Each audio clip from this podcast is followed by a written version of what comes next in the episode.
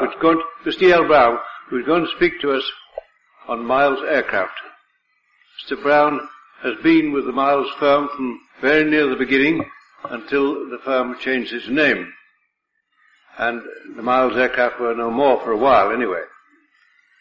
Since then he's been doing something else not directly connected with aeronautics. Well, he has some slides to show you.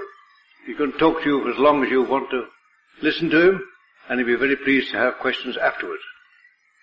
I'll call now, without further ado, and ask Mr. D.L. Brown to talk to us about Miles Aircraft. Uh, first, I'd like to say uh, how awfully glad I am to see so many old friends here. Some of you I've known for a few years, some of you I've known for many years, and it really is a joy, also terrifying, to have to talk uh, in front of a crowd of people who know me as well as some of you do. Well now, the story I'm going to tell you, of course some of you who are here know the story much better than I do. But anyway, some of you don't. So those who do know the story better than I do, um, will have to put up with hearing what they already know. Um, it's a story of a couple of young men who started away at an early age, very early age, with the idea of making their career in the aircraft industry. They had no knowledge, no money, no experience. They just had enthusiasm. And the story which uh, I'm now going to tell you just is an illustration of what can be done provided you've got enthusiasm. It's worth more than knowledge, money or anything else. And it's going to be a rather scrappy and incomplete sort of story, because if I tell you the whole story, not that all of it is publishable, if I tell you even all that is publishable, you would be here at least until midnight. Well, you wouldn't. You'd no doubt have melted away before then, but I should be here still speaking until midnight to an empty room. So you have to forgive me if this story is not complete and is rather bitty. Well now, uh, the elder of the two brothers, F.G. Miles, uh, suddenly made up his mind aircraft was going to be his career. And so, with typical impetuosity, he was a very impetuous young man, he still is. Uh, he just thought, right, get down to work, draw an aeroplane, build it. He quite oblivious to the fact he didn't know the first thing about aeroplanes, so he got down to work, and drew an aeroplane and gathered his brothers and various friends in and they started to build it there and then. And the first slide will show that aeroplane. It was never finished. It never flew. It probably wouldn't have flown. But there is uh, a picture taken roughly 40 years ago of the that first aeroplane.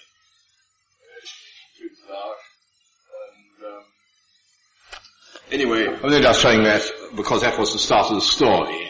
Uh, that aeroplane was never completed, and I say probably it's just as well, because by that time Miles had come to the realization that he didn't know anything about the job. He'd probably only kill himself trying to fly that thing, even assuming it did fly. And so he thought it was better to go about the job a different way and gain a bit of experience. And at that juncture, he had a stroke of luck he heard about a veteran pilot who had been flying right since the very earliest days of flying, the days of the Blériots and Farmans, a man called Pashley, who had flown throughout the 1418 war, who had run a school of flying at Shoreham before the 1418 war, along with his brother, who was killed in the war. And this little man had, after the war, retired and gone into his father's business. His father, I believe, was a bookie. Well, Miles somehow or other heard of Pashley, and better still, he heard that Pashley had got an aeroplane stored away in a hangar at Hendon, which was no longer being used, the aeroplane. So Miles dashed off to see Pashley, uh, turned on the sales talk, and nobody to this day can do sales talk better than F.G. Miles can, and told Pashley, look here, I'm giving you the opportunity of being in right on the ground floor of something that's going to be really big. I'm going to finish up as one of the biggest aircraft constructors in the country. As it happens, just at the moment, I haven't got anything in the nature of a firm or any money, but I gather you've got an aeroplane. Now, I suggest we go into partnership. You come into partnership with me. You put your contribution to the firm will be your aeroplane. You will teach me to fly. We shall operate this aeroplane. We shall operate a club and a joyriding concern, and that will just be the foundation for something that will one day develop into something very big.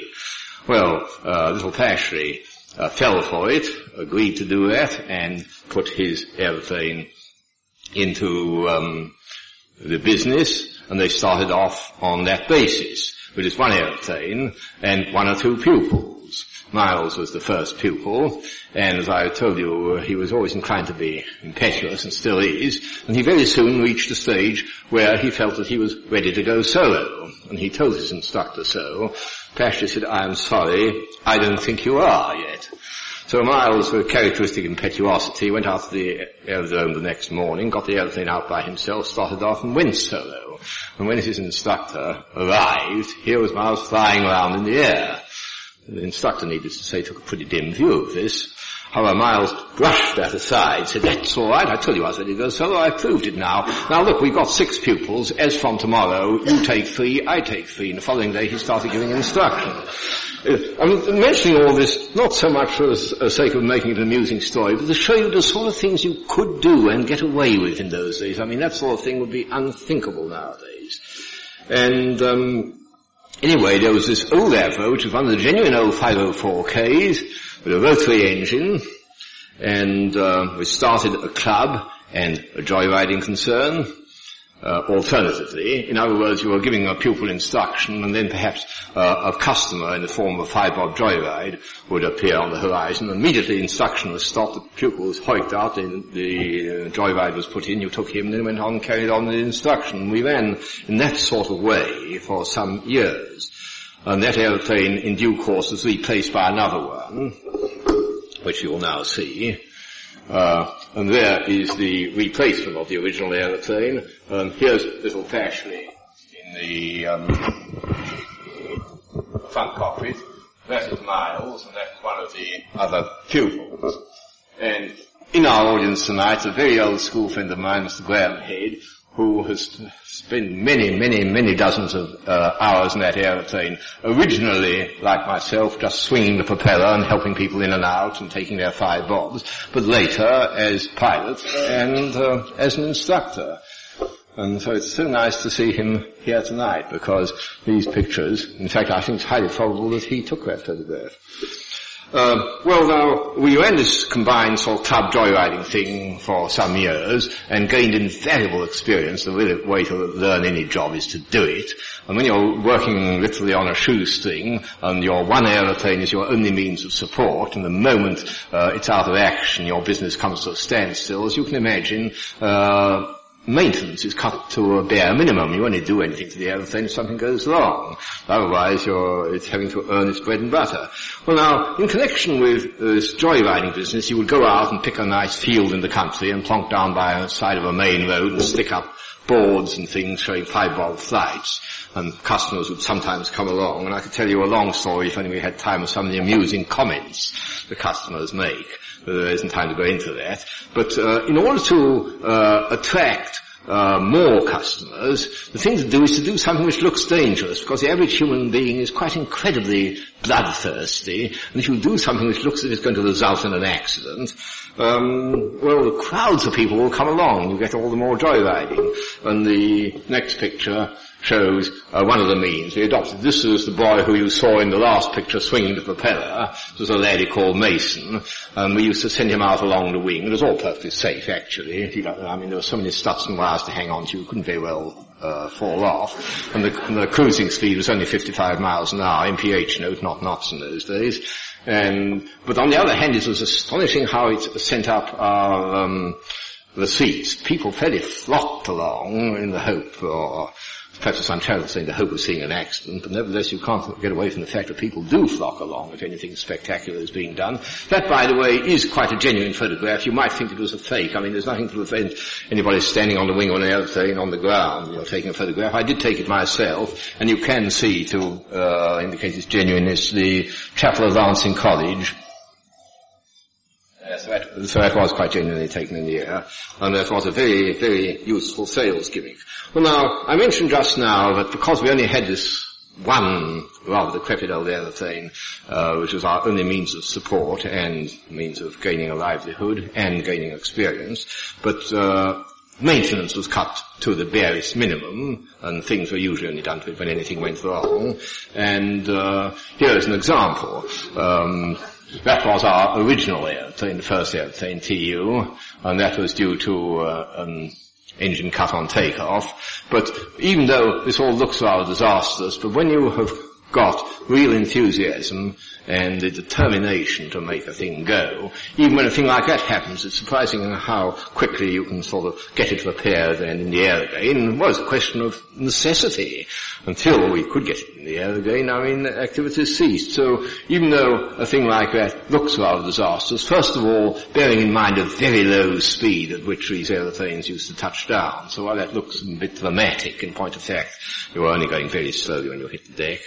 And I just wanted to uh, mention it to, as an illustration of my saying that uh, maintenance was cut to a minimum. Uh, and similarly, again, in those days you could do things and get away with them.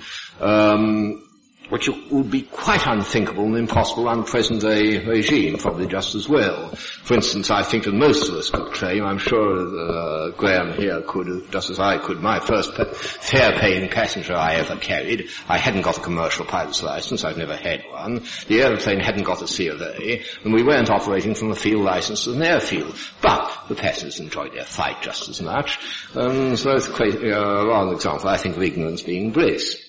Well, anyway, leaving that, I've rather dwelt on that particular aspect because um, this was the foundation of all that came later. We must we must press on. Um, we got to the stage of beginning to think that we could seriously think about designing and building an aeroplane. And for our first attempt, um, well, first of all, we had to build a workshop. We just had a rather decrepit old hangar, and we built an extension on the back of it for a workshop to build an aeroplane in. And for our first attempt at producing an aeroplane of our own, I, we did something which I think was wise. We took an existing design and modified it.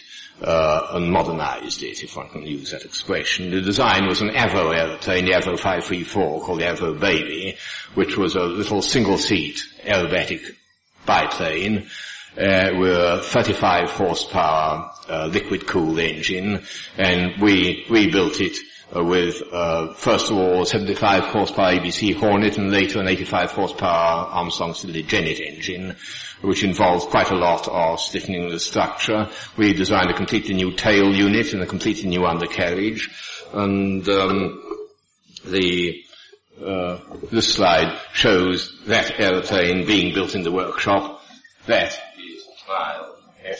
FG Miles there. That's myself. Chap with the two oil spots on the back of his coat is George Miles. Uh, here's little Pashley, who incidentally is still flying at Shoreham to this day. He's 74 years of age, so it shows that there's, uh, some of us have still got a few years to go. I don't think you, Graham, are in the picture, in that particular picture, are you? There's old Harry Hull, our carpenter. But anyway, that is how we, that was uh, the fuselage, the start of our firstborn, which we call the Martlet, which was just this redesigned um, Avro baby. And the finished job is there, that is the Martlet. Uh, this particular one was um, built for the Marquis of Clydesdale, who um, was the first man to fly over Everest, admittedly not in that aeroplane, and who is now, what is he now? He's the Duke of Hamilton, isn't he? Well, that was our firstborn. Uh, the next aeroplane um, was another very small single-seat aerobatic aeroplane called the Satyr, which uh, Miles designed and which was built by an, a firm called Parnell's down in Gloucestershire. That uh, came to a rather amusing end. It was put into a flying circus. You probably know that at that time there were various circuses, the most well-known being operated by Sir Alan Cobham. There was another one operated by a lady called Mrs. Victor Bruce, and this was one of the aeroplanes in the circus, and Mrs. Victor Bruce uh, was having a forced landing on it one day, and she was gliding into what appeared to be a perfectly nice field, and suddenly at the last minute, to her horror, she noticed an enormous crop of uh, telegraph wires which she had failed to see, and as this was a dead stick landing, there was nothing much she could do about it, so she thought, oh well, it's going to be just too bad for all the people who are on the telephone, we should just go straight through these. But as this was a very small and light aeroplane, it was a rather formidable nest of wires, she didn't go straight through them, they just gave like that, and then catapulted her off backwards. I've never, never uh, she wasn't hurt, and it was the end of the poor little satyr, but I've never seen an aeroplane having landed backwards before. It was quite an amusing whole incident. Well anyway, from there, as you see, we're still in the days of the old, aerodynamically dirty and inefficient biplane, and we've now reached a stage where Miles wanted to uh, try and have a serious shot at capturing the light aeroplane market, and he felt that the best way to do this was to um, go for something with a lot higher performance than the contemporary biplanes of that day, to have the Moth, the Avro Avian, Westland Widgeon, Blackburn Bluebird, and so on. And so he uh, set about designing a simple, rugged, clean, low-wing monoplane. Um, and there it is. And that was built by a firm called Phillips and Powis at the Reading, who are operating a club and uh, repair organization, but who'd never gone in for aircraft manufacture. Well, Miles, having got out the design for this, of course, he had neither the facilities nor the money to build it. He went along and saw Phillips and Powis, turned on the sales talk, and said, "Look here, here is a chance of being in on the beginning of something really big. This is where you start being aircraft manufacturers. You build this airplane, you finance the thing. It's my design, and we'll go 50-50." And so there was the original Miles Hawk which in prototype form sold for 395 pounds, which were, uh, was a lot cheaper than the Moth. The Moth at that time, if I remember right, was selling for around about 600.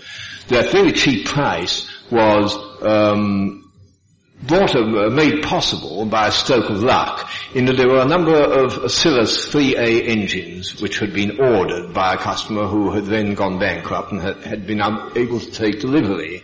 And Cirrus's had a batch of about 50 engines which they were only too glad to sell at any price they could get for them. So Miles bought this batch of engines, or and Powis did, and that's what enabled that airplane to be uh, produced initially for 395 and later for 450. But the other thing about the airplane was, of course, it had a 50% higher performance than the contemporary biplanes. And so this really was the start of things really beginning to move. As in, is almost inevitable, prices started to rise. While the initial price, of that was 395, it very soon rose to 450 but uh, it subsequently went into production in a higher powered make with the Gipsy Major engine, and that gave it a much higher performance still, and that sold for 750. And the Hawk Major, this was just the Hawk, the Hawk Major, which was the same aeroplane fitted with a Gipsy Major engine and a spatted undercarriage. The Hawk Major at 750 was, the, I think I'm right in claiming, the first aeroplane to go into production with split flaps. I'm not claiming that Miles invented a flap, but I think I'm right in saying that he was the first one to apply them to a production aeroplane, and the Hawk Major, which subsequently developed into the RAF trainer of the Magister, were all derived from that basic aeroplane. Well, so far so good. Things were really beginning to move. Uh, I'm having to leave out, and I shall all the way through destroy a whole lot of intermediate types. But at that time, it seemed to be a good thing now to see if we could um, work up uh, a friendly relationship with RAE. Um, I'm particularly glad that another friend of mine I see in the audience tonight is from RAE. Because we did have, over the years, a very happy relationship indeed with RAE. And how we brought this about was going to them and saying, look here, you chaps are very keen on building wind tunnel models, which cost quite a lot of money, take quite a long time. When you've gone through all the tests, you're never quite sure whether to believe the results or not. Look, we are specialists in building one-off prototypes, and we can build a full-scale aeroplane just as quickly as you can build a wind tunnel model, and you can get full-scale results. And the RAE, uh, fortunately, fell for that, and they sponsored quite a lot of research work which they gave to us in the way of various high lift devices. Um, this was again a standard light airplane we built, and the idea was to have full span uh, very large chord flaps. As you can see, the flaps are so, so, large chord that if you had them right down like that, you had to have the tail skid up on the trestle, because if you had the tail skid on the ground, the flaps would touch the ground. So you always had to remember to raise the flaps before landing. But um, we did do quite a lot of um, uh, work of that nature. There are the same flaps again. Well now, if you're going to have full, uh, full span flaps, you've got to have some means of having aileron control. And therefore, we put forward a suggestion for having devices known as spoilers uh, to be used on aeroplanes which had full span flaps. And uh, there are the spoilers mounted uh, at about the quarter chord line, uh, the idea being to reduce the lift on a given wing, in other words, give you lateral control, same as ailerons. Actually, they did their job so well, uh, they did it positively dramatically. Uh, the test pilot, when he did the first takeoff on this airplane, um, fitted with spoilers, um, he did a perfectly normal takeoff, but the moment he was off the ground, he found that if you moved a stick an eighth of an inch either way, you got about 45 degrees of bank. And you had to practically keep the stick rigid in the middle, most violent lateral oscillations, the thing going like that. He's desperately trying to keep it on an even keel. And uh, Anyway, he noticed that when he was immediately off the ground, it was too late to stop then. The far hedge was coming up, so he decided to throttle back and land in the next field. So he hastily throttled back, shot across the field by uh, the hedge. By that time he was going so fast, he then found that he was going too fast to pull up in the next field, so he hurriedly opened the throttle again, hopped the next hedge, still doing these violent oscillations. Anyway, to cut a long story short, he finished up uh, rather white-faced and pale about the gills about six fields further on. But, um, one couldn't say that the um, spoilers didn't do their job. This was another research job we did at the behest of RAE. At that time, uh, Supermarines put up a design for a uh, naval aircraft with a very complicated system of slats and flaps. It had full span leading edge uh, slats. It had uh, full span flaps with in, uh, double slotted flaps incidentally with inset slotted ailerons. And this was for service aircraft. And the RAE wisely said, well look here, before we go ahead with uh, what is going to be quite an expensive job, let's try it out on a small scale on a light aeroplane. So they got us to build that wing onto an, one of our existing aeroplanes to try it out before um, uh, launching on the expensive service aeroplane. And we did that, and again, it was a wise decision because while it achieved a very high value of CL max, something of the order of three and a half, but it was almost uncontrollable laterally when you had your maximum lift. And the result of the experience going with that fairly cheap light airplane was that the full-scale job was never built because it wouldn't have had a sufficiently adequate degree of control to um, enable it to be usefully operated from an aircraft carrier. But only just shown you those to show you just a few examples. There were a whole lot more. We built another aeroplane with interchangeable wings with various aspect ratios and, and, also various thickness chord ratios. I just wanted to give you an idea of some of the sort of cheap, uh, cheap simple, uh, one-off research jobs which we did uh, RAE. It was a very worthwhile operation. It enabled us in our early struggling days to get going, and it also uh, did do a useful job of work for RAE at a comparatively modest figure, uh, modest cost. Well, now, quite apart from our um, uh, heavy relation with RAE, we also wanted, purely for publicity purposes, to uh, try and make a name in the field of racing. We'd always very much had an eye on the King's Cup, and um, in 1934 we entered the King's Cup. The we entered the prototype Hawk Major and got second place. And in 1935, we thought let's really make a serious attempt uh, to see if we can win the race. Because it'd be a terrific feather in our cap, we as a new and struggling firm. And so we raked together practically every aeroplane we'd ever built or could lay our hands on and entered the race. And there was our entry for the 1935 King's Cup and an endeavour to make sure of it. Well, that policy paid off because we got first, second, third, fifth and sixth places. and so, um, uh, and uh, we always kept up this uh, um, effort in the field of sporting flying. Um, uh, just digressing for a moment, from 1934 when we first entered and got second place up till last year, the King's Cup race was held 21 times. Now, in those 21 times, uh, our aircraft got first place six times, second place 11 times, and third place eight times. And moreover, we never failed to get less than fourth place. And only twice in those 21 races did we fail to be among the first three. On, on three occasions, 1935, which is what that picture is, 1954 and 1956, on three occasions, our aircraft came in first, second and third. And that is something which was forgive us our blatant line shooting, this is something that was never achieved by any other firm to this day.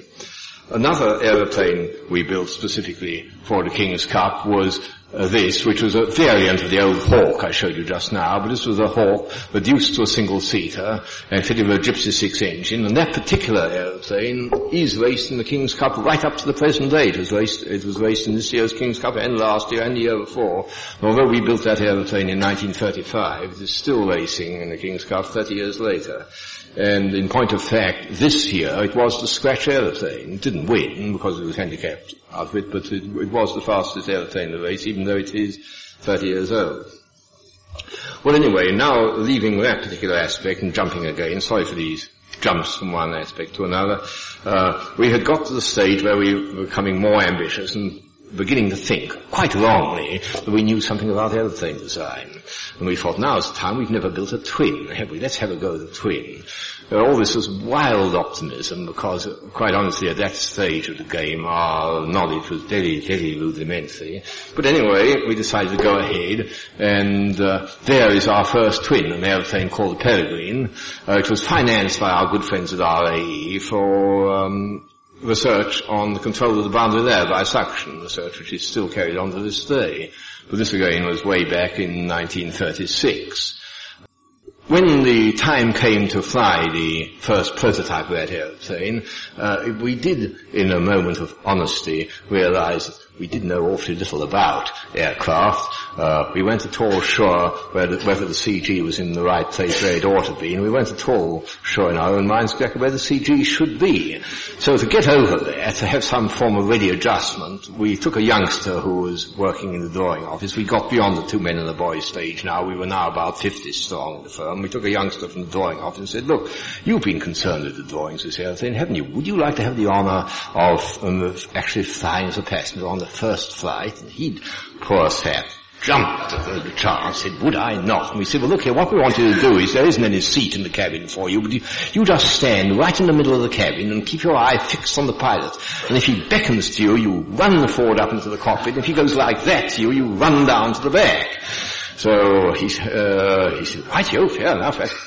So all set for the takeoff. Uh, George Miles uh, stationed himself at the wheel of what we were pleased to call the fire engine. It was a it was a Ford van with one fire extinguisher in the back. Uh, I positioned myself at the wheel of what we were pleased to call the ambulance, which was another Ford van with a blanket in it. and we had the uh, engines already running and ready for the, waiting for the t- takeoff of the aeroplane, which were, the pilot was Charles Arthur St. Pice. And rather to our astonishment, we saw the aeroplane leave the ground after a very short run and start climbing at a fantastic angle straight off the deck at about that angle. And we thought, well, what a clot. Fancy doing your first takeoff on an unknown aeroplane, climbing at about five knots above the stall. Of course, we weren't to know at the time, we only learned that later, that poor Charles was pushing all his might on the control column. The boy was crouched up in right up in the nose, beyond the windscreen, climbed onto the dashboard, was huddled up in the nose, and he was...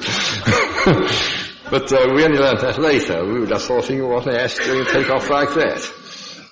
Well, uh, I mentioned that airplane was financed by uh, RAE for boundary layer suction control, and um, there is the wing of it. You see these ducts along it. The top surface of the wing was covered with a sort of porous material, rather like the sort of thing you use in the front of a meat safe. And these ducts were connected up to a centrifugal fan uh, driven by a, a 10-horse Ford car engine mounted in the cabin.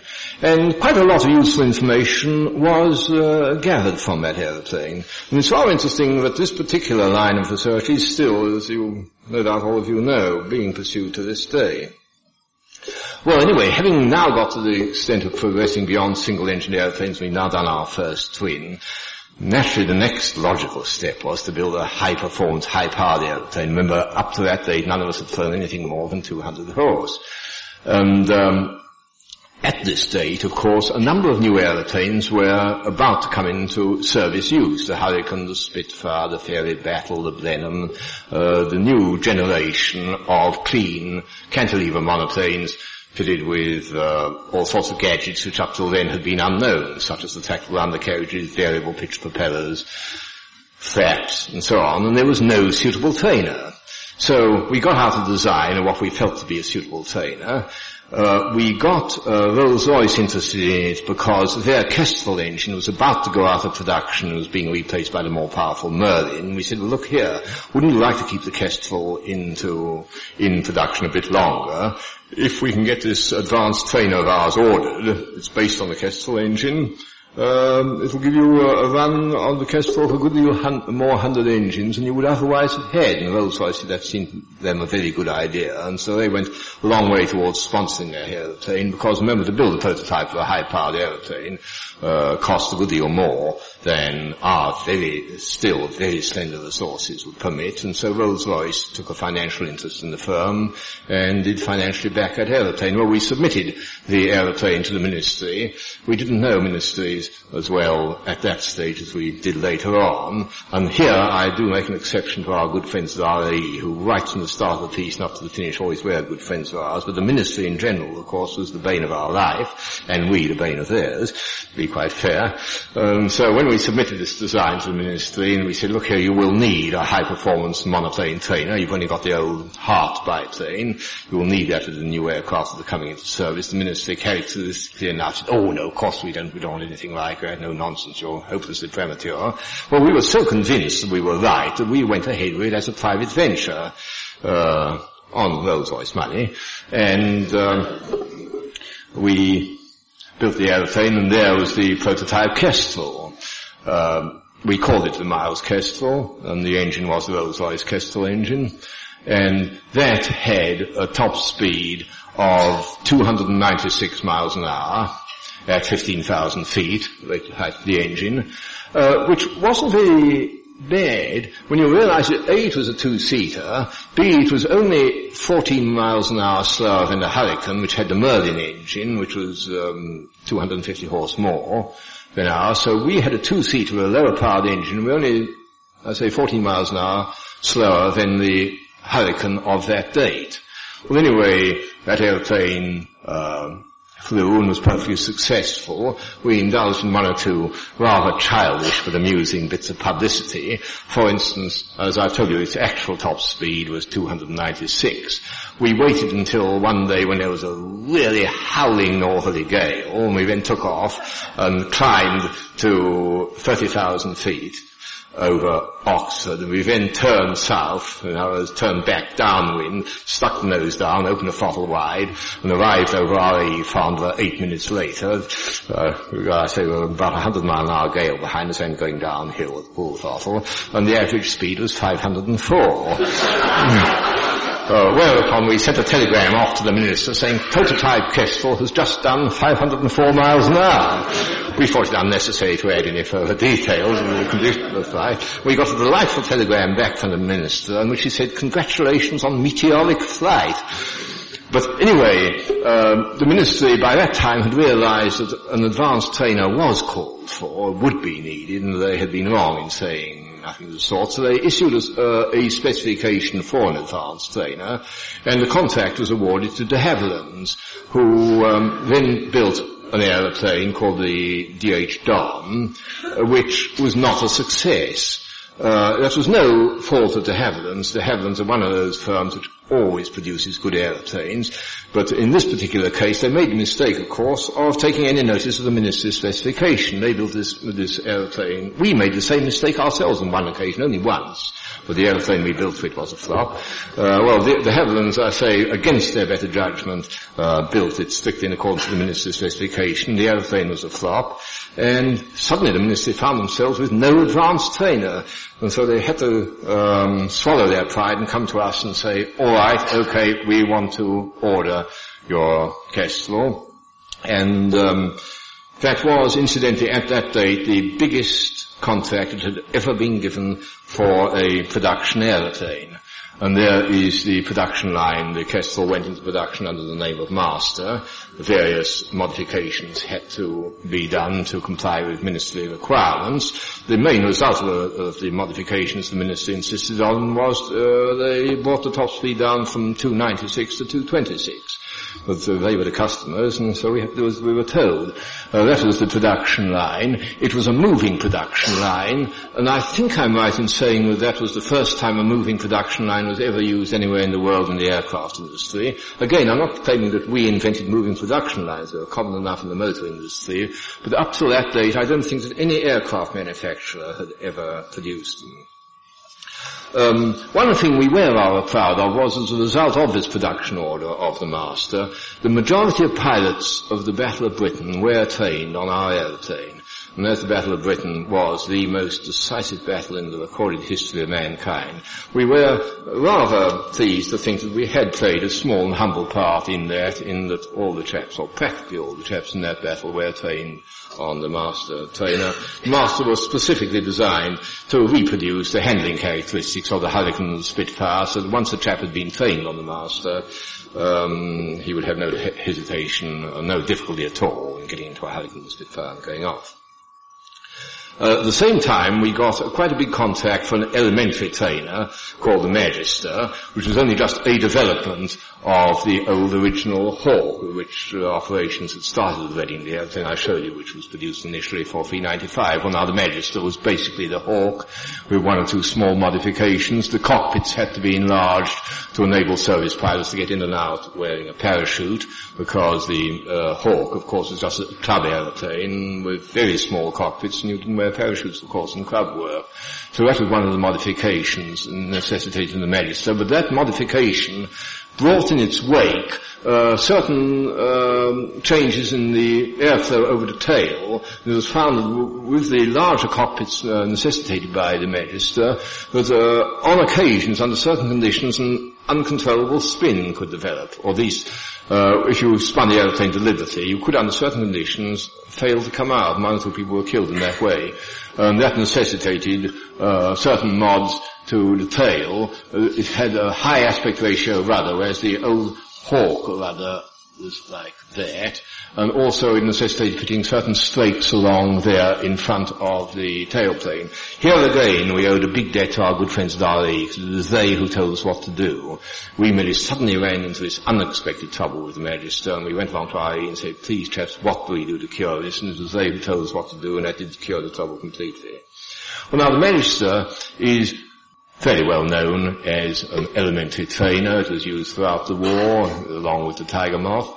But uh, Probably few people have often thought of the Magister as a bomber. Seems rather ludicrous to think of a little aeroplane of Gipsy Major engine as a bomber. But how it came about was this, that in 1940, after the collapse of France, when there was every likelihood of this country being invaded, uh, I mean, we were threatened with invasion for quite an appreciable period. There was every likelihood of any time now. We'd lost the bulk of our equipment in, on the continent, as you know, and there was every likelihood that the enemy would, we were next on the list to be invaded, just as Holland, Belgium and France had all been overrun incredibly quickly. Well, we re- reacted to this uh, proposition rather violently. Again, we were tending to be impetuous in those days, and we were determined uh, at Reading that if such a thing happened, if the enemy dared set foot on the shores of our country, we were going to put every aeroplane into the air we could Every airplane available, regardless of whether it was high-powered, low-powered, fast or slow, no doubt we should have been mown down by the hundreds, but we were quite determined that if the enemy dared set foot in our country, every airplane was going to be pressed into service. And so that is why you see the Magister equipped with a pitiful little bomb. Every Magister we had on the airfield was so equipped and we rushed off down the Kent to bomb the enemy. As you know, in point of fact, that didn't happen. The enemy didn't invade us, but that was what was going to happen if he had. Well, round about that time, uh, when the Battle of Britain was raging, uh, as you all of you know, both sides were losing aircraft at a fantastic uh, rate. Uh, the Germans were losing aircraft far faster than we were, but equally, they had far more airplanes. They could afford to lose more airplanes than we did. And there was the ever-present risk that the um, battle might be um, lost through our running short of aircraft. We were steadily winning the Battle of Britain, but if we ran short of aircraft, we'd be finished. And so naturally, everybody was casting around for any means uh, by which uh, this situation could be coped with. And we thought the only possible way of doing it, if we did uh, come up against that situation, was to have a fighter which could be put into uh, rapid production, both in this country and in, uh, and in Canada uh, if such a thing could be designed and built. So we went to the minister who was then Lord Beaverbrook and a man of action. We said, look, we believe that we can design a fighter which in the event of the necessity arising could be put into large-scale production, the whole design would be dominated by simplicity. Everything would be sacrificed to speed of production. May we have your permission to go ahead, produce the design, and build a prototype, just in case it's needed. We hope and pray it'll never be needed, but may we do that. And um, Beaverbrook said, the situation is desperate, go ahead, design your fighter and build it, just as quick as you can. Show me what you can do. And there is what we did. Not a, not a beautiful looking aeroplane. The um, power plant was a standard Merlin 20 power plant complete as fitted in the Hurricane Mark II and in the Lancaster bomber. The um, fin and rudder was standard master parts, and so were the controls in the cockpit, the joystick, rudder bar, throttle box. Anything you could do which could save production time was incorporated. The machine was of wooden construction, so it could be built in Canada just as well as in this country. And that aeroplane, from the day we got the OK from the minister, was designed, built, and flown in 65 days. Now, that just shows what you can do when the country really is up against it. I mean, it'd be quite unthinkable in peacetime, but nevertheless, at a moment like that, when the country really is up against it, the British people have got this characteristic of showing what they can do, and you can do things which would be literally unthinkable under normal conditions. Uh, it had a fixed undercarriage, again because of simplicity, no hydraulics, hand-operated flaps, fixed undercarriage, and because it had a fixed undercarriage, that uh, released uh, additional storage space in the wings into which the undercarriage would normally have retracted. And we used that space by fitting 50% more fuel than either the Hurricane or Spitfire carried, which meant that you didn't have to drop out of combat so often. And we had 12 Browning guns against the 8 fitted in the Hurricane Spitfire. So that was a 12 gun fighter with 50% more endurance. Um, it had a higher wing loading and therefore a higher landing speed than the Hurricane Spitfire, and that shows what the result it was. That was the prototype. Uh, nobody was hurt other than the aeroplane, but you see, it just sort of over the aerodrome, just, it just ran out of aerodrome, went through the fence and into that sand pit. Well, that aeroplane never went into production because thank heavens the battle was won without the desperate situation arising. But there was the thing which might have saved the situation had the, the need arisen. Uh, now, around about the same time, an idea occurred to us. We said, look here, at the moment, the Germans appear to be winning the war. We all know they're not going to win in the end. At the moment, things are going their way. But the day will come when the tide will turn, when the Germans will begin to realize they are being beaten. And when that day comes, they may resort to desperate measures. They may resort to indiscriminate bombing using pilotless bombs We feel that this is a situation which ought to be foreseen and prepared for. And so we put up a proposal to the ministry for a simple design of a very cheap and simple small, low-powered airplane to carry a thousand-pound bomb, be uh, radio controlled. The radio control on all that side of it was going to be done by our good friends at RAE, but that we were going to be responsible for building the airplane. We put this up to the ministry and said, please, may we suggest that this is put into large-scale production and stored. We are not for one moment suggesting that such a barbaric means of warfare be resorted to. We would never initiate that ourselves, but the day may come when the enemy does that, and if he does, we ought to be ready to hit back in kind. And here is uh, the proposal we put up. There is the aeroplane, there is the thousand pound bomb, and our good friends at RAE were quite confident that they could direct it by radio onto the target within a reasonable degree of accuracy. And the proposals put up to the ministry and were rejected with horror.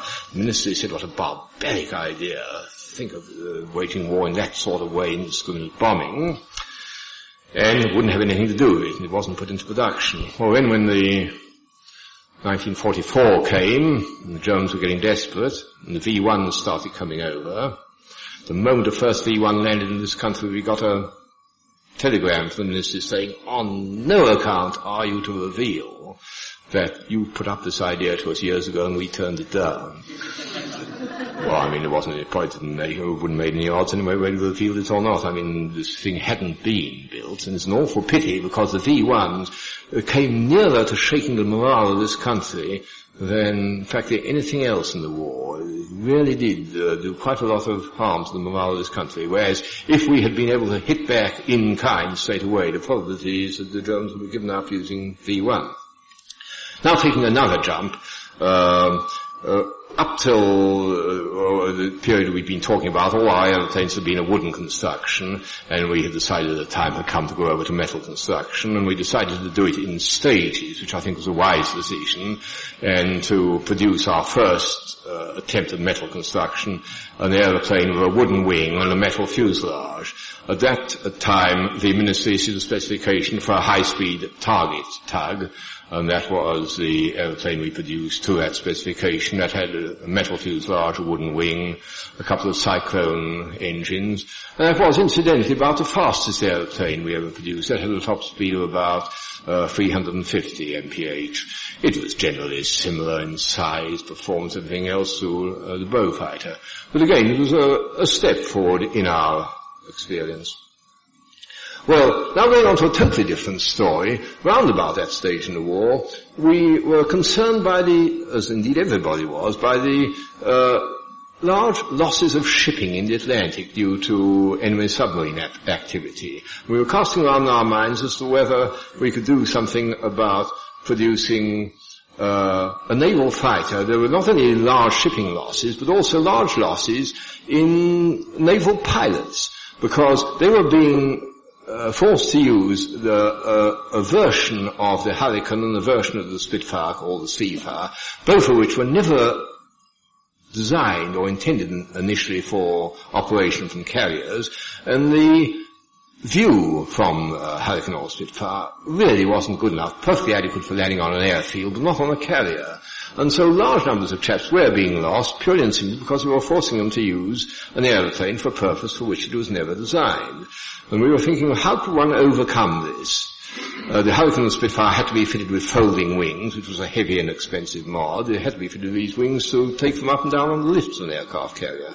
So casting around our minds as to a possible layout which would provide both A, good view, and B, small enough to go up and down on the lift of a carrier, we decided that a tandem wing was a possible solution. The only thing was, would a tandem wing aeroplane be successful? Would it fly? Would it be controllable? Well, again, uh, uh, resorting to our principle, let's try full scale. So we built a very rough wooden mock-up of just such an aeroplane. This was a, uh, a rough mock-up of the aeroplanes we were suggesting for a naval fighter, with a pilot in the nose having perfect view, engine in the tail, ammunition, guns and so on, the midships. And as you can see, the aeroplane did fly. We built this in deadly secrecy in great hurry. It only took us six weeks to build. We flew it. And um, having flown it, we put the design up to the ministry the design we put up to the ministry is that that was the full-scale naval fighter we proposed to them. The ministry, as we expected, said, oh, nonsense, how, what a ridiculous idea, and an like that wouldn't fly, and if it did, wouldn't be controllable. So we said, well, it would, and it does, come and see it. We got a most almighty strip torn off us for building something in time of war that we hadn't been told to build. But anyway, we brought them down, we showed them the aeroplane flying, and said, now come on chaps, how about um, giving us an order for this naval fighter? And the ministry went away and said they would think about it. And as far as I know, they're still thinking about it to this day. That is all we ever heard. Well, around about that time, the ministry, uh, around about the same time, the ministry uh, issued a specification for a high altitude, high speed unarmed bomber, the B-1141. Uh, they didn't invite tenders from the industry in general. They invited hawkers to submit a design, which they did, an aeroplane, an orthodox aeroplane with two sabres. RAE themselves, which was rather enterprising, went into the competition and produced a very interesting tail-first design with two jet engines. And we, uninvited, uh, submitted a design. Um, uh, in the end, the um, aeroplane was never ordered, and neither the RAE aeroplane nor Hawkers nor our own. But again, all unauthorized, we went ahead and built uh, a mock-up, and there it is. And we did quite a lot of flying on that aeroplane, and um, RAE subsequently had it from us, and they did quite a lot of, of flying on it. It was quite an interesting job. It was only one-off research job. It's the only airplane I've ever flown whereby uh, you had, as part of your pre-landing check, to look down into the cockpit and see where the stick was.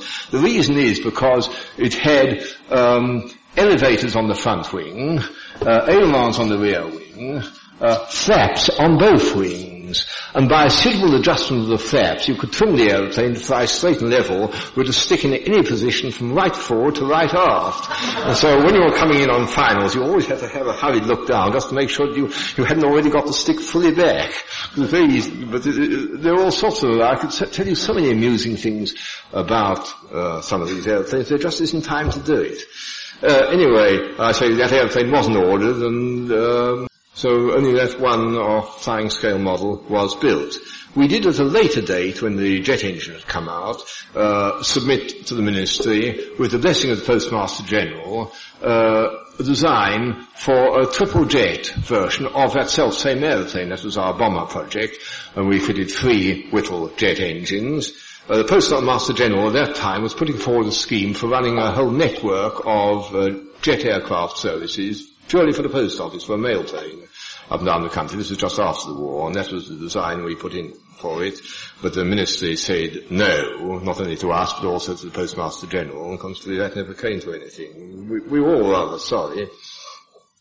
Well, reverting back to naval matters just for a moment, as I mentioned just now, there were large shipping losses due to submarine activity in the Atlantic, and we were casting around our minds as to whether there was anything to be done about it. And it occurred to us that if in every convoy of merchant ships it was possible to equip one ship in every ten, say, with a small deck on the back of it, on the sorry, on the stern, being a land I are liable not to use the correct naval terms.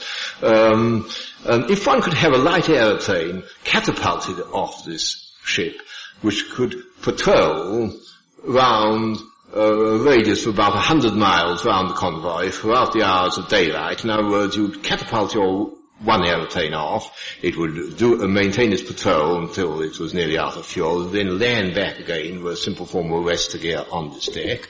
Uh, another aeroplane be sent off immediately. If you kept that up right throughout the hours of daylight, you could keep a, a big area right the way around the convoy, swept entirely clear of submarines. You couldn't operate this during the dark, but the submarines wouldn't be able to catch up during the hours of darkness, and then you'd start operations again in daylight next day. That was the scheme. Well, the first thing was to see whether it was feasible. So we uh, used an aeroplane which we had actually built at the invitation of the army, an AOP aeroplane called the Messenger, and we used that self-same aeroplane because it had a very short takeoff, very low landing speed, and the necessary load carrying capacity to carry a couple of depth charges. And we marked out a tiny deck on the airfield, fitted it with a simple arrestor gear, and tried it out full scale. The idea was this uh, little deck was going to be, as I said, on the stern of the ship, with a net at the front end of it, so supposing the pilot misjudged his landing and didn't pick up the arrestor gear, he wouldn't fly on into the superstructure of the ship, he'd just be caught in the net. Well, we tried that out full scale on the airfield, and here is the aeroplane, without using the arrestor gear, actually being thrown into this net. This net had a gap in the middle of it, so the nose and the propeller went through the gap, so the whole impact was taken by the wings on the net. The uh, posts were held by bungee cords, so when it hit the net, the whole net did that and then came back again. This was all perfectly feasible, and it didn't damage the airplane or the pilot. So we then put the scheme up both to the Ministry and the Admiralty, and an august, oh, first of all, of course, the reaction was, oh, don't be ridiculous, it wouldn't work. And we said it would and does, come and see. And so then a very august um, gaggle of people came down, including incidentally Sir Matthew Slattery, and a whole lot of very learned people came down. And it so happened on the day when uh, they came down, we were going to demonstrate it, at the very last minute, just before the party arrived, the wind treacherously reversed itself, went round for 180 degrees. So not only did we have to fly this thing into the net, we had to fly it into the net downwind. But thank heavens all went well, and it all worked. And all these uh, august people who said it wouldn't work went away and said um, they would think it over. Um, again, as far as I know, yeah. Uh, before we leave that little airplane called the Messenger, I thought I'd tell you a rather amusing incident, amusing as it turned out in the end, or it might well have been otherwise. Just after the war, uh, a test pilot uh, of Boulton Paul's called Lindsay Neal, he came to us and said, look here, war's just over. I haven't been for holiday right throughout the war. I would like to take my wife and kids over to the continent. Could you possibly lend me an aeroplane? We said, well, yes, we can have one of these messengers if you like. So he took his messenger and off he went. And he was over eastern France and there was suddenly a loud bang, and the aeroplane of reared itself up to about that angle, in a flash. Well, fortunately, as I say, Lindsay Neal was a test pilot and was therefore accustomed to thinking and acting quickly, which he had to do. So he shouted to the wife and kids to pile into the front. He wound down the flaps, stuck the stick hard forward, and came down under perfect control and landed. And that is how it is. Now what had happened was the wooden propeller had broken, and the one blade had broken, the outer balance force had just whipped the whole engine right clean out. This done is very clean, you know. It's right back to the bulkhead. That was the airplane after it had landed. That, which looks like damage, was only done by souvenir hunters. Uh, he did come down, actually land perfectly safely. It meant having this, the stick right forward against the instrument panel, but he did manage to come down under control, so I thought it was rather interesting. Heaven knows where the CG was, must have been round about by the trailing edge somewhere. well, anyway, the war is now over, and we are giving thought to uh, what aeroplanes we were going to produce in the immediate post-war era. And one of the things we thought would be useful to have would be a cheap freighter, an aeroplane low powered, low performance, cheap to build, cheap to operate, and carrying a reasonable payload. And uh, there it is. This is a thing we call the Aerovan. It had a couple of Cirrus Majors, just the same as you have in the Tiger Moth or Maggie. Um, it carried a ton of payload and uh, it had a, a, cruising speed of about 110, very easy to fly, very short takeoff, and only cost um, just over 5,000 pounds. And quite a number of those were built and sold. The reason I included that picture, in fact the reason why we had that picture taken was because people used to say, I bet you it wouldn't hold height on one engine, so we said, well the camera cannot lie. And so that is why that, that picture was taken. But quite a number of aerovans were, were built, and I could tell you a whole host of amusing stories about some of the things which happened in some of them, including one where the pilot was by himself in the aeroplane. He had a crate of pigs, a ton's worth of pigs, and they were crated, and they somehow or other managed to break out of their crate. And this was over water, so he couldn't just put down the nearest field. And the pigs started charging up and down, rather like the Gadarene swine. And uh, the undulations uh, of the aeroplane, coupled with the odour from the pigs, the pilot was in a very poor shape indeed when eventually he made that. There were a whole lot of more instances like that we just haven't got time for. Another idea he had was to take the same aeroplane, fitted instead of with two Cirrus major engines, fitted with four Cirrus minor engines, and make that that portion detachable. The idea being to save handling. The idea was you had just a box mounted in the middle, coinciding with the CG of the aeroplane, having its own pair of wheels. Now instead of having to load freight onto a lorry, drive it to the airfield, load it into the aeroplane, fly to its destination, unload it into another lorry, you just loaded it straight into this box, uh, you loaded it so that it balanced about its wheels, which in the middle. You towed it behind any car you like out to the airfield, hooked it straight onto the airplane, and off you went. And when you got to your destination, you unhooked it, and it was towed into its destination. It saved a lot of loading and unloading. And it's always been a source of surprise to me that that idea hasn't been taken up to this day, which strikes me as a very good idea. But then when you flew the airplane back, you could either fly back with another box, or if there wasn't another box, you could just take the tail fairing and attach it onto the back of the cockpit and it back unloaded. So um, because the box was made to coincide with the CG of the aeroplane. And there it is. There it hasn't got the box on, it's got the tail fairing immediately on behind the cockpit. But that was a perfectly successful airplane, and I still think to this day a worthwhile idea. Well, anyway, as I say, the war was over. Uh, we thought Hitherto, we've only concentrated on building aeroplanes. Uh, let's try some other things as well. We decided to embark upon producing our own engine, our own variable pitch propeller, and our own automatic pilot. And uh, we did actually, in point of fact, build all those, and much we were more astonished than anybody else. They all worked. Our engine really did work. Our variable pitch propeller really worked. It was a fully feathering one, and our automatic pilot uh, worked. Um, that is a, just one of our standard light airplanes on which we uh, did the initial tests on the automatic pilot. It so happened it fell to my lot to do the first flight. I was absolutely terrified because I didn't know anything about automatic pilots. I regard them with grave suspicion. It may sound rather funny saying that in my present job today, but after all this, this was in the early days. But anyway, I duly got on board with the uh, technician who had been responsible mainly for the production of this automatic pilot and climbed what appeared to be a reasonable height. And I said, okay, engage it. And he looked at me very dubiously and said, uh, well, I, I, I suppose you, you will be able to retain control, won't you? And I said, well, I presume that uh, if anything goes wrong, you can immediately disconnect it, can't you? And he said, no, no, I don't think I can. I thought, oh gosh, for a ghastly moment. So here was I, clinging desperately to the wheel and said, okay, engage let's see what happens. And I was sitting there very rigid, holding the wheel very tightly indeed. And a long time seemed to go by, and then a disconsolate voice said, it doesn't work. Gosh, we were back down on the ground again in a matter of minutes.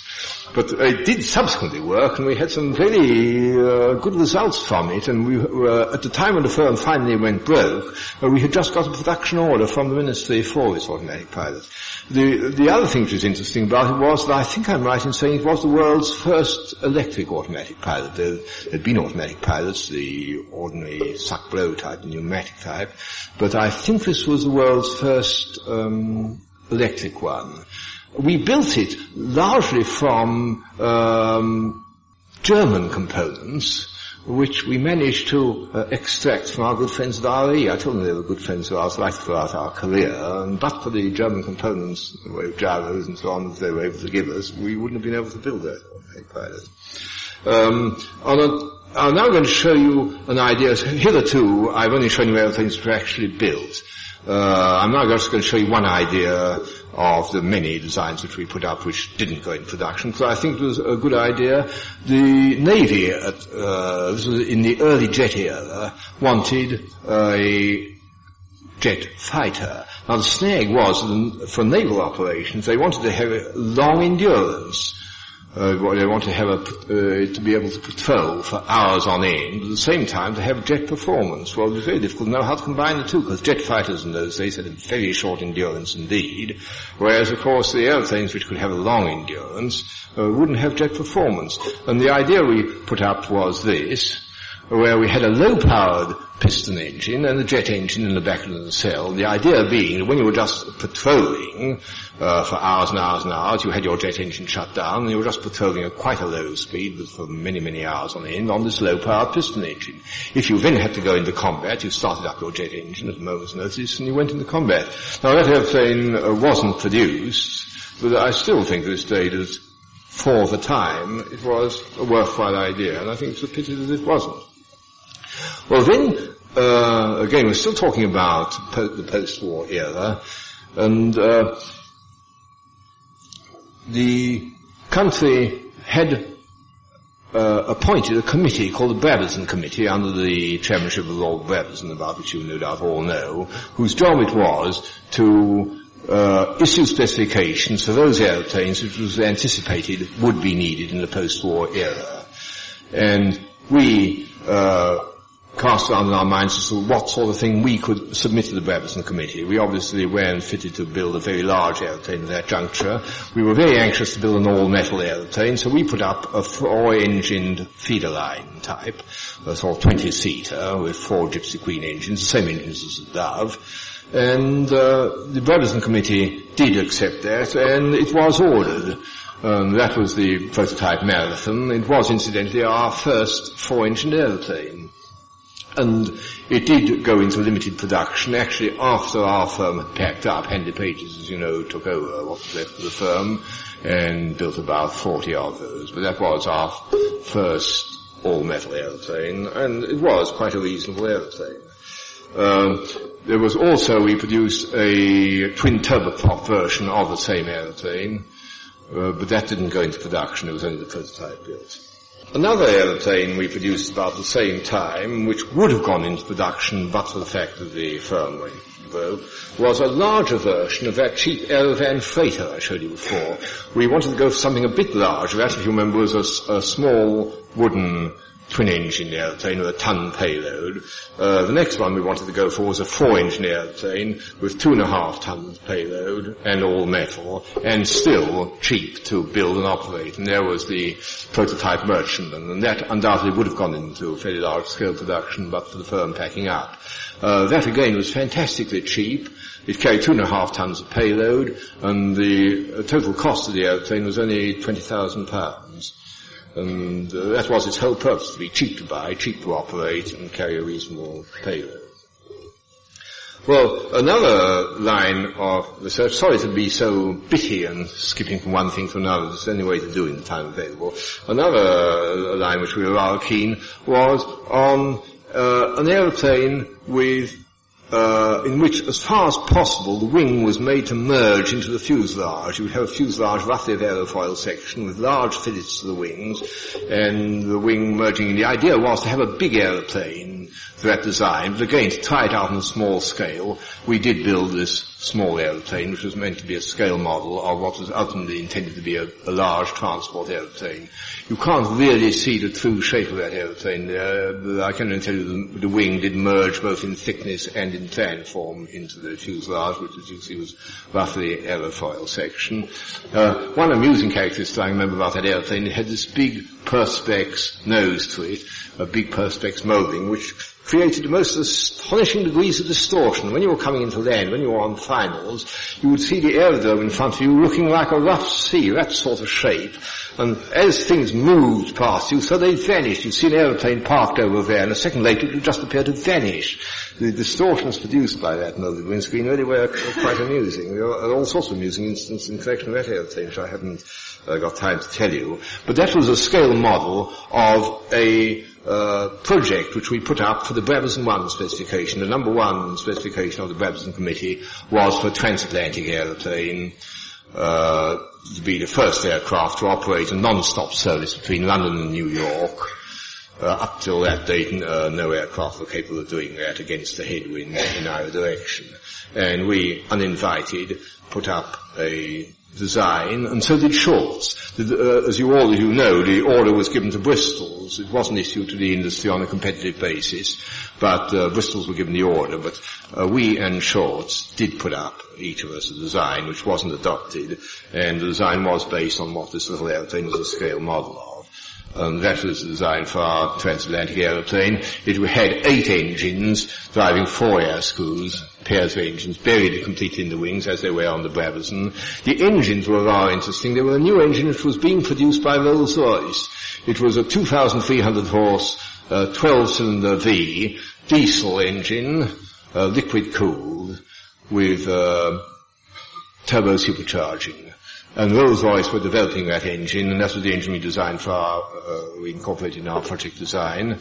Uh, that was a very different kettle of fish from the Brabazon which was ordered and built, uh, in that it was very much faster the Bristol's uh, produced the Brabazon in accordance with the official specification of the ministry, and, the result was that it was not a success. And it's fairly obvious why it wouldn't be, because on the, the North Atlantic route you get headwinds of 80 and sometimes 100 miles an hour.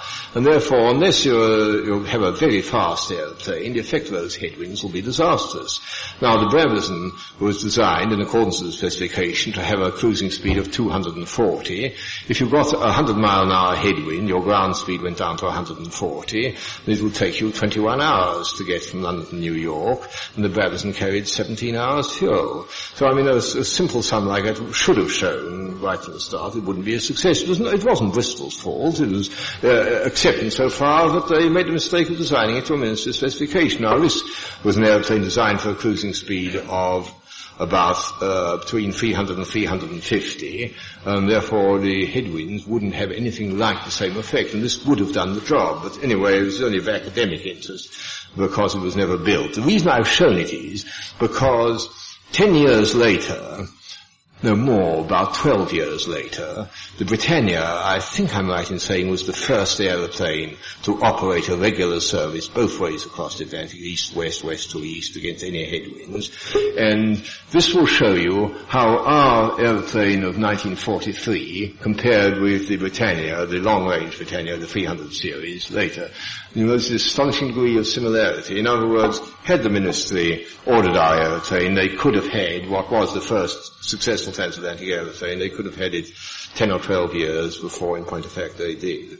Anyway, we must uh, leave that particular topic because we are running out of time. Uh, we had a great deal of acrimonious correspondence with the ministry over the fact they didn't order this aeroplane of ours and uh, we made ourselves very objectionable to Sir Stafford Cripps, who was then the minister. And in the end, as a result of that, he said, look chaps, if you only shut up about this transatlantic aeroplane of yours, you may be right and we may be wrong in having ordered the Bristol one, not yours, but yours is not going to be ordered, so shut up. But look, to sweeten the pill, if I give you the most challenging and difficult uh, project I've ever given to anybody, will you shut up? So he said, well, all right, provided it is really challenging and really difficult, and provided you're really going to order it. And uh, he said, okay, well now what I'm going to ask you to do is to build a, a research jet aeroplane, because with the advent of jet propulsion, it has become obvious that for the first time in the history of aeronautics, uh, sonic speed can be attained been quite unthinkable with the old piston engine propeller combination. All sorts of problems will crop up in connection with the sonic speed, and we want to build a research airplane purely for the purpose of investigating the problems at or near sonic speed. That was the um, task with which we were charged. There was little or no data on which to go. But uh, we had to start from scratch. And in addition to that, of course, the only jet engines available at that date were a comparatively low-powered one. The engine prescribed for that was Frank Whittle's W2700 engine, which gave a thrust of 2,000 pounds static at sea level, at ground level. Uh, which of course by modern standards is a very tiny engine indeed, and to expect an aeroplane, even a small one, to do sonic speed on that uh, was asking a lot. Well, first and foremost, it meant designing a very, very thin wing indeed. It was the thinnest wing which had ever been built up to that date. The T over C at the root was seven and a half, and at the tip was four percent. It was a very tiny aeroplane. It was fitted with this engine. We were working as one team with Frank Whittle's team in Power Jets. They were doing the power plant, we were doing the airframe. It was a very, very happy relationship indeed between our two organizations. Uh, it was going to be fitted with a thrust augmenter and afterburning. And it was, the ministry specification called for a top speed of 1,000 miles an hour at the top of port at 36,000 feet. And that at a time when no aeroplane had done 500 miles an hour, as you can see, it was a fairly tough proposition. Well, anyway, we got on with the design, and uh, again, on the principle we had always adopted to try and get some full-scale results, we built a full-scale version of the wing and fitted it to a light aeroplane just to get what the handling characteristics were going to be like and also particularly what the uh, coefficient of lift was going to be. So there was an old Falcon fuselage fitted with uh, the wing, or at least uh, a model of the wing of our supersonic aeroplane. Very, very thin wing. It had a sharp leading edge, didn't have the usual blunt leading edge, and one of the objects was to, I say, determine full scale what CL max you were going to get, because that in turn would fix the wing area. Um, the general layout, this is the wind tunnel model, which still exists, and this is the wind tunnel model, which was tested at Farnborough. Um, the engine was carried amidships there with the fuel tank wrapped around it. Uh, the pilot was carried in this cone there. This was the air intake, an annular air intake. The pilot was carried in this very tiny and cramped cone in the nose. Um, all moving tailplane, which of course at that, at that time was, uh, was um, novelty, and of course power operated controls. All those things were quite innovations and very interesting they were too. Uh, as regards, uh, we didn't have ejector seats in those days. We had to provide some means of escape for the pilot, and this was going to be a two-stage escape. Uh, this cone which he was mounted was held into the main structure with some bolts incorporating cordite charges so that in the event of emergency you fire the charges, the whole cone, complete with the pilot came away. In the back of the cone there was a large parachute which was then used for slowing it down to a reasonable speed so eventually the, the cone was just falling nose downward under its own parachute and then, not until then, did the pilot bail out with his own parachute. That was the escape means. There is the cockpit. Uh, it was very uncomfortable. You had to sit in a semi, to keep the dimensions down, you had to sit in a semi-reclining attitude, your legs up more or less on the level of your shoulders, and the front wheel retracting up between the two other pedals, between your legs. It was very, very cramped indeed, but again it didn't matter because it was only just a one-off research aeroplane. Um, that wind tunnel model you saw just now was tested at Farnborough, and there you can see it in the tunnel, and you can see the shock waves.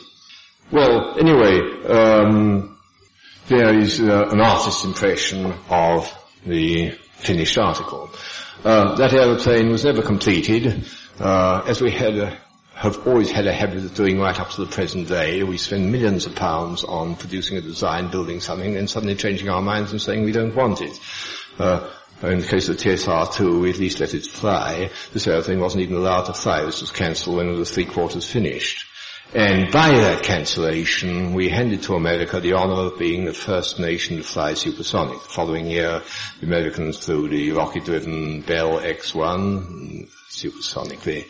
And there's a tragedy when one realizes that the jet engine which made supersonic flight possible was a British invention that Britain threw away, threw away uh, the chance of prestige of being the first nation to fly supersonic.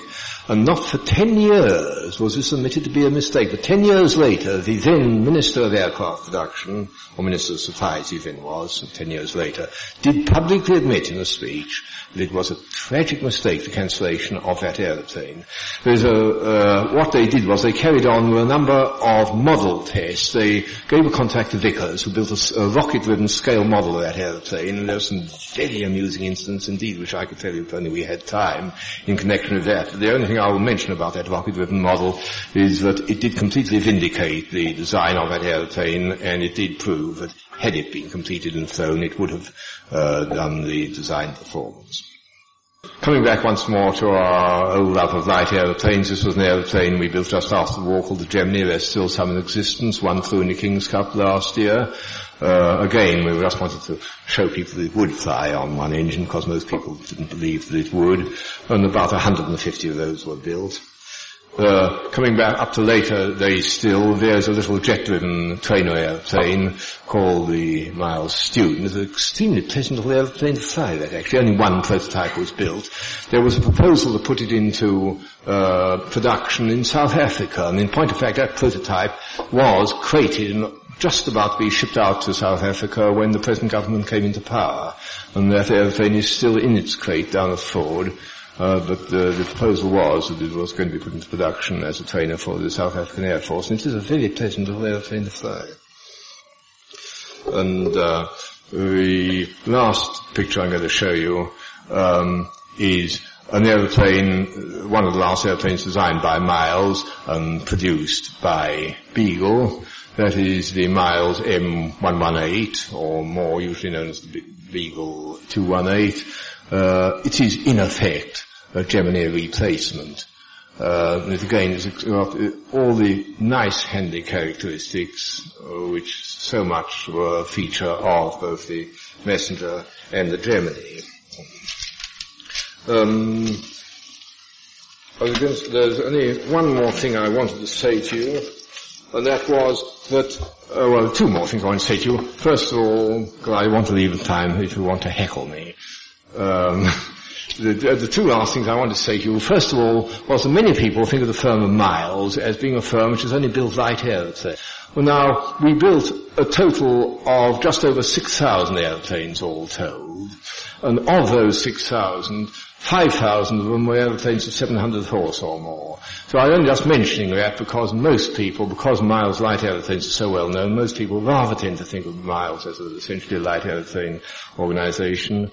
And uh, I thought you'd just like to know that five are built where relatively high-powered airplanes. And the last point I wanted to make was whereas this is a historical talk, mostly um, dealing with the past, uh, forestalling what may be a possible question is you may say, what of the future? I can tell you that George Miles is working on the project design for an aeroplane which is intended to fill the large gap between the best of the existing propeller-driven executive types and the expensive high-performance jets. In other words, something that's going to fill the big gap between a thing like the Beagle 206 and a thing like the DH-125. Uh, this design has already uh, reached a mock-up stage. I've seen the mock-up myself and the drawings and calculations. It has been recommended by the TARC for government support.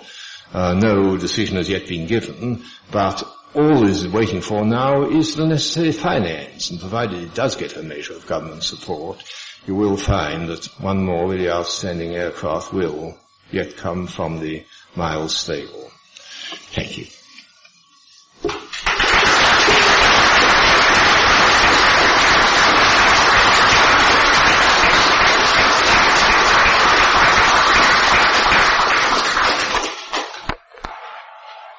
Well, might I say, I think we're very fortunate tonight to have another pioneer come and tell us about the beginnings of aeronautics, even though those beginnings were much after the early Wright period, they were still beginnings when people could do things. I have met both the Miles brothers many times and been surprised at their enthusiasm. I'm less surprised tonight now that I've seen one of the staff who has an even greater enthusiasm. I congratulate you, sir, on not only on your excellent lecture, but on the enthusiasm with which you've given it to us, and of the fearlessness in which you have described some of what might be called the failures, as well as the, those which are so very successful and so well known to us all. Now I don't want to keep you, uh, if you want to ask questions, and I'll now throw the meeting open for anyone to get up and ask questions. I'm sure you'll get a cheerful and enthusiastic reply. What I've done up to now is I, I knew what I was going to say. Well, now we come to this where I don't know what's going to happen. Of this, can I fire a first shot? Um, would you like to tell us a little more about the two men in question and about the almost wonderful Mrs. Miles, whom I think had a certificate whereby she could, uh, for the ministry, certify the airworthiness of an aircraft from a structural point of view. Is that not so? Oh, yes. Uh, Mrs. Miles, uh, yes, well, perhaps I haven't really done her justice because, of course, uh, as is normal in life, the woman is the driving force behind the mere man. And that was very true in the case of Mrs. Miles. She joined us in the very early days, just as an ordinary member of the club. She came over and learnt to fly, and uh, proved to be a very competent pilot indeed. She couldn't take a pilot's license because in an accident in childhood she had lost one of her eyes, and therefore she couldn't uh, qualify as a, uh, for a license, but she was a perfectly competent, extremely competent pilot. She took a very active part throughout all our early days. Uh, in the days when we were in the sort two men and a boy sort of stage, plus one woman, uh, she did an enormous amount of the drawings and the calculations, and uh, right throughout uh, the various vicissitudes of the firm, she was very, very much to the fore. She was a tireless thing through all us. She was a very remarkable woman, and still is. That's a good one. Dare I tell you the truth?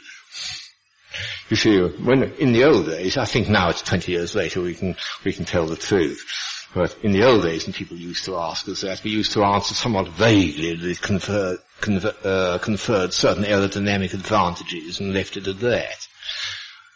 The real reason was the master was drawn out originally with a straight wing, not with a gull wing, and the chap who did the drawing omitted to draw in the propeller. And at too late a stage draw back, was then found when you put the propeller on, it would go about a foot into the ground. The only way to get over that was to make the wing like that now, that is something uh, which has never been published. How about your remarks about the tail first aircraft which built? Um, so seldom that one hears about these. Certainly, uh, even less than one found anyone flown apart from yourself on the road. Um, why don't you describe something more about the handling? Uh, yes. Stalling. Uh, yes, indeed. Uh, again, I'll be honest, uh, some of the things which haven't been published. Uh, first of all, it wasn't a tail first aeroplane, it was a tandem wing aeroplane. It, I'm not trying to quibble with words. A tail first aeroplane is really like an orthodox aeroplane with a tail uh, ahead instead of behind the wing. In other words, the lift uh, being provided by the wing and the tail being a stabilizing surface. In the case of the libellula, which is what we call that, the reason we, we used the word libellula was because we couldn't call it dragonfly because that uh, name had already been used by de Havillands, and libellula is the French for dragonfly, and the dragonfly, as you know, is a tandem-wing aircraft. But anyway, this is a genuine tandem wing in that both wings were lifting surfaces. The front wing uh, carried 40% of the all-up weight. So it wasn't just a straight tail first airplane, it was a genuine tandem wing airplane. Um, uh, you talked about Tommy Rose flying it. Um, well, he didn't, in point of fact. He was our chief test pilot. And when we eventually uh, brought this monstrosity out into the open, he took one look at it and said, you surely don't expect me to fly that, do you? And we said, well, yes, chum, we do. Uh, he said, but uh, it may not fly. And we said, well, that is for you to find out. and he said, but I'll probably go and break my neck in it. And we said, well, that's what you're paid to do, old boy, isn't it? That's your job. and he dug his heels in well and in just few. Right, so the actual first flight was done by George Miles himself. We had a terrific argument about it because um, George Miles said, look, it was my idea in the first case. I'm obviously the one to take the risk. I said, no, wait a minute. Uh, all the worthwhile ideas I admitted as you who suggested a tandem wing airplane, but the real design has been done by me, and therefore I think that I should be the one to do it. Well, we had a terrific argument. In the end, George Miles was forced to point out that he was technical director and I was a mere employee, so he won and did the first flight. Now, as regards handling characteristics, stall in particular, I'm so glad you mentioned that because uh, that's a very worthwhile feature in that the wing loading on the two wings was different. The wing loading on the front wing was higher than the wing loading on the rear wing, and consequently the front wing always stalled first, and the rear wing never stalled. The result was you couldn't get a, a wing drop of the stall. You always had just a perfectly straight stall, and just a straight dropping of the nose, and you couldn't drop a wing because the rear wing was still flying.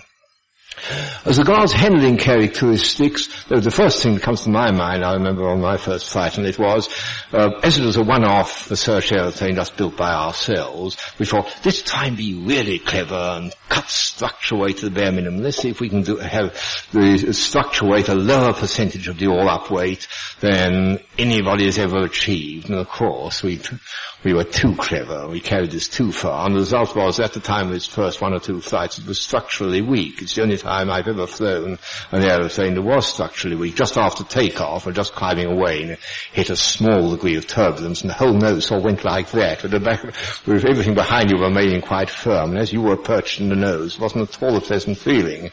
So the uh, aircraft was hurriedly put back into dock and stiffened. We had been just tried to be a bit too clever uh, handling characteristics were very normal. They didn't have any unpleasant uh, vices. There was one rather untoward incident which happened uh, in the course of development of flying. Uh, we were doing, uh, one of the objects of this tandem wing business, particularly in the bomber version, was to have a very wide range of CG movement, because as you know in the orthodox aeroplane, your permissible range of CG is very limited indeed. Whereas have two wings in tandem, well you can have the sort of CG roughly anywhere you like between the two wings. And we were doing a series of tests, loading it to the CG further and further and further off to determine what was the feasible range of CG. Of course, the front limit was uh, fixed by the fact that when you had to stick hard back and you touched down on the front wheel alone, so that fixed the forward limit of the CG. Now, we were then doing a series of tests, gradually moving it further and further and further aft. And um, Ken Waller, who was then our chief test pilot, he had succeeded Tommy Rose, who had then retired.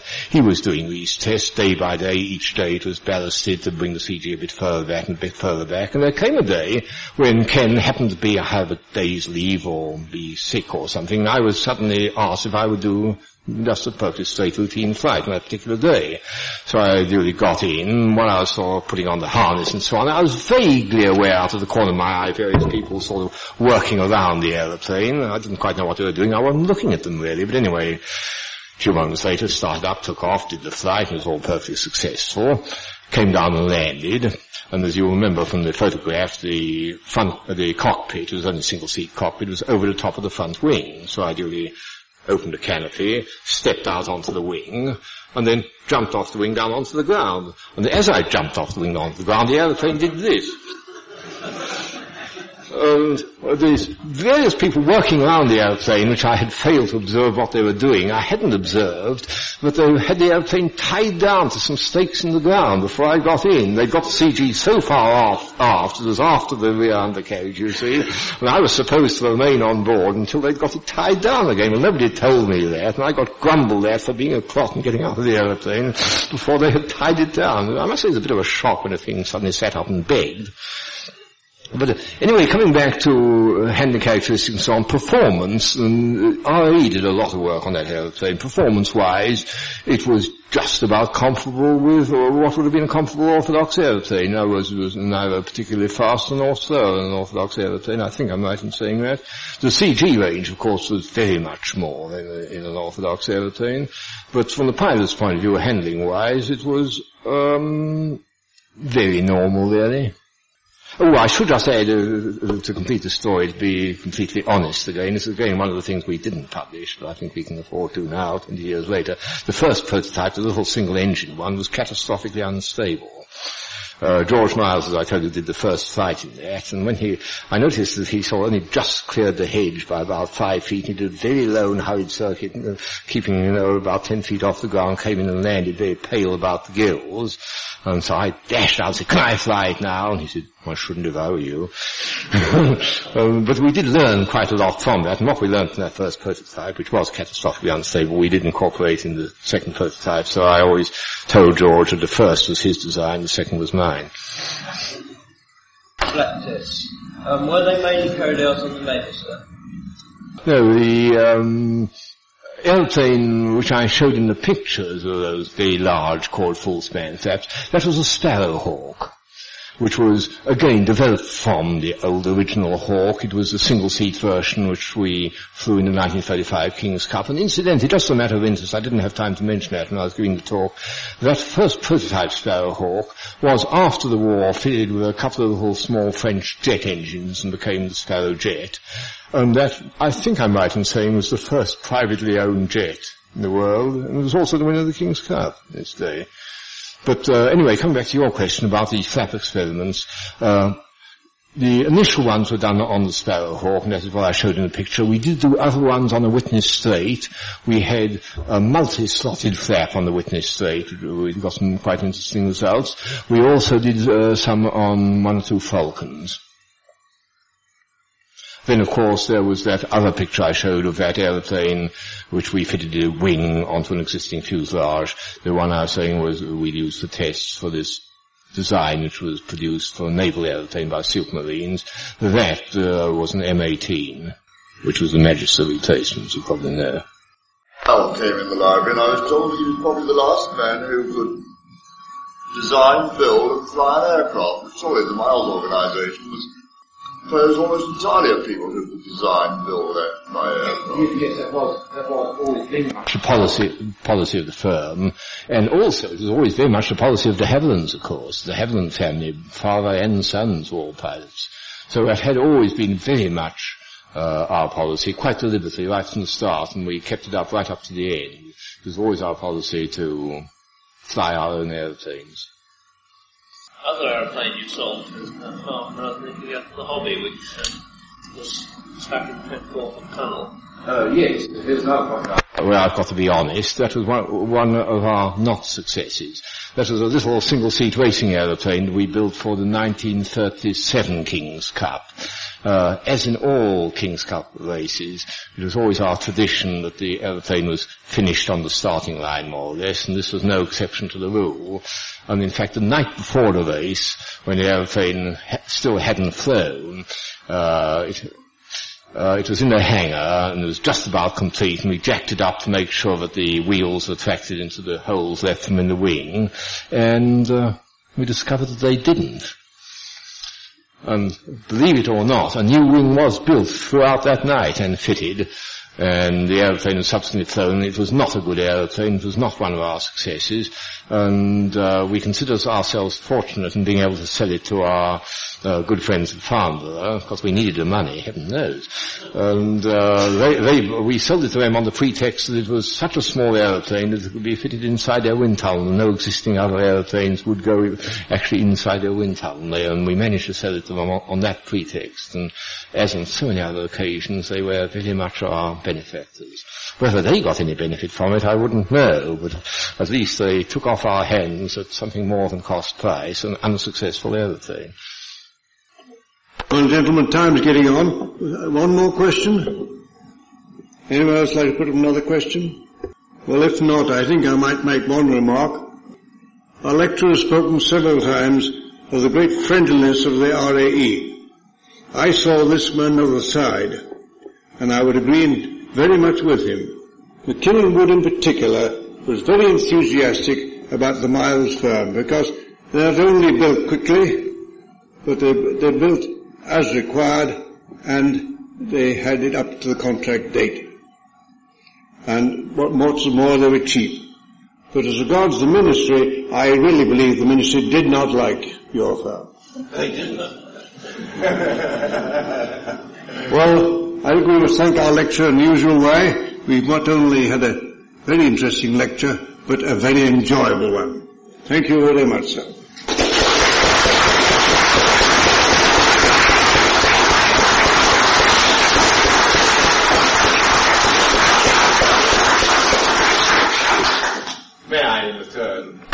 Thank all of you for coming along and hearing me. It's a real joy to see so many old friends of mine in the audience. It really is. It's absolutely terrific. I had no idea that half of you were going to be here, it really is an absolute joy to have talked to you, and I only hope that it hasn't bored you. Well, regards what you said, sir, just now, uh, McKinnon Wood, I did for a short period of my career have the great pleasure of working under him on his staff. He was a real enthusiast, and you're absolutely right in what you say that uh, our dislike of the ministry was reciprocated. Thank you.